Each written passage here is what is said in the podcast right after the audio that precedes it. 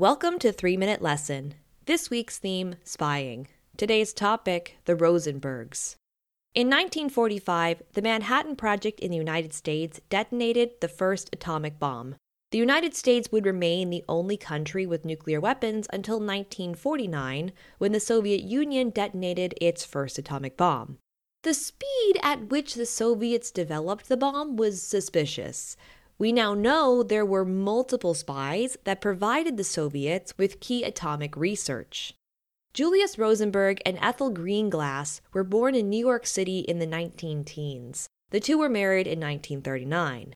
At that time, the United States had a Communist Party, which was popularized when the Soviets assisted the Allies in World War II. Of course, the United States' tolerance towards communism would deteriorate as the Cold War began.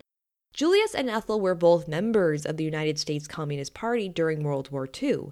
Julius was an engineer working for the U.S. Army, and through this position, he began providing the Soviets with classified research on atomic weapons.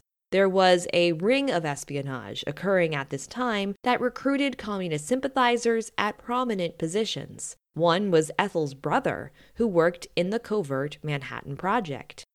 In 1950, Ethel's brother was outed as a spy, and he gave up his brother in law Julius as his recruiter.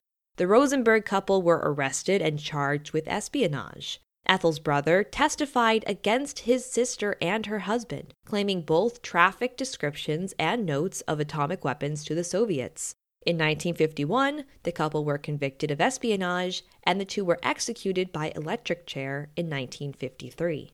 This case remained controversial for decades after the conviction and execution, as Julius and many others claimed they were set up. Evidence that came out in 1995 showed messages sent from Julius to the Soviet Union did contain nuclear secrets. However, whether Ethel was guilty or innocent was just recently brought back into question.